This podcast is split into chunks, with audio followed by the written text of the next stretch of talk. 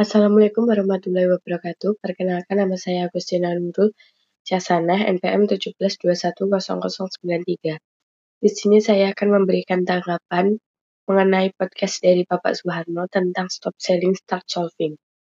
Seperti yang dikatakan oleh Bapak Soeharno, bahwa sebelum memulai penjualan, sebaiknya kita menggali dulu masalah yang dihadapi konsumen. Perilaku konsumen merupakan hal-hal yang mendasari konsumen untuk membuat keputusan pembelian. Sebagai konsumen, kita akan memikirkan dahulu barang yang akan kita beli, mulai dari harga, kualitas, dan manfaat dari barang tersebut. Hal itu termasuk dalam perilaku konsumen. Jika barang atau jasa yang ditawarkan tinggi, maka konsumen akan membutuhkan effort lebih untuk membelinya. Namun, jika harga barang atau jasa yang ditawarkan rendah, maka konsumen tidak terlalu lama membutuhkan waktu untuk membelinya. Saya lanjutkan.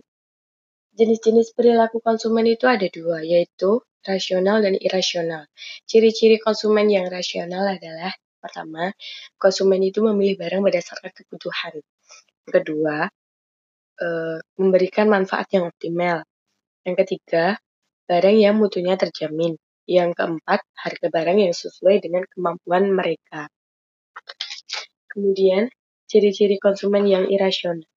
Pertama, yaitu konsumen sangat cepat tertarik dengan iklan dan promosi di media cetak maupun elektronik. Yang kedua, memilih barang merek atau brandednya yang sudah terkenal. Yang ketiga, memilih barang bukan berdasarkan kebutuhan, melainkan gengsi. Eh, sebagai produsen atau penjual, maka perlu mengetahui cara-cara mengenali masalah konsumen. Hal ini diperlukan agar masalah yang dialami konsumen dapat lanjutkan beberapa tips untuk mengenali masalah konsumen. Yang pertama, kita jadi pelanggan. Kita harus bisa melihat dari sisi pelanggan. Misal kita pergi ke toko, maka kita dapat menilai bagaimana pelayanannya, ketersediaan produk, kualitas, dan lain sebagainya. Maka kita dapat mengetahui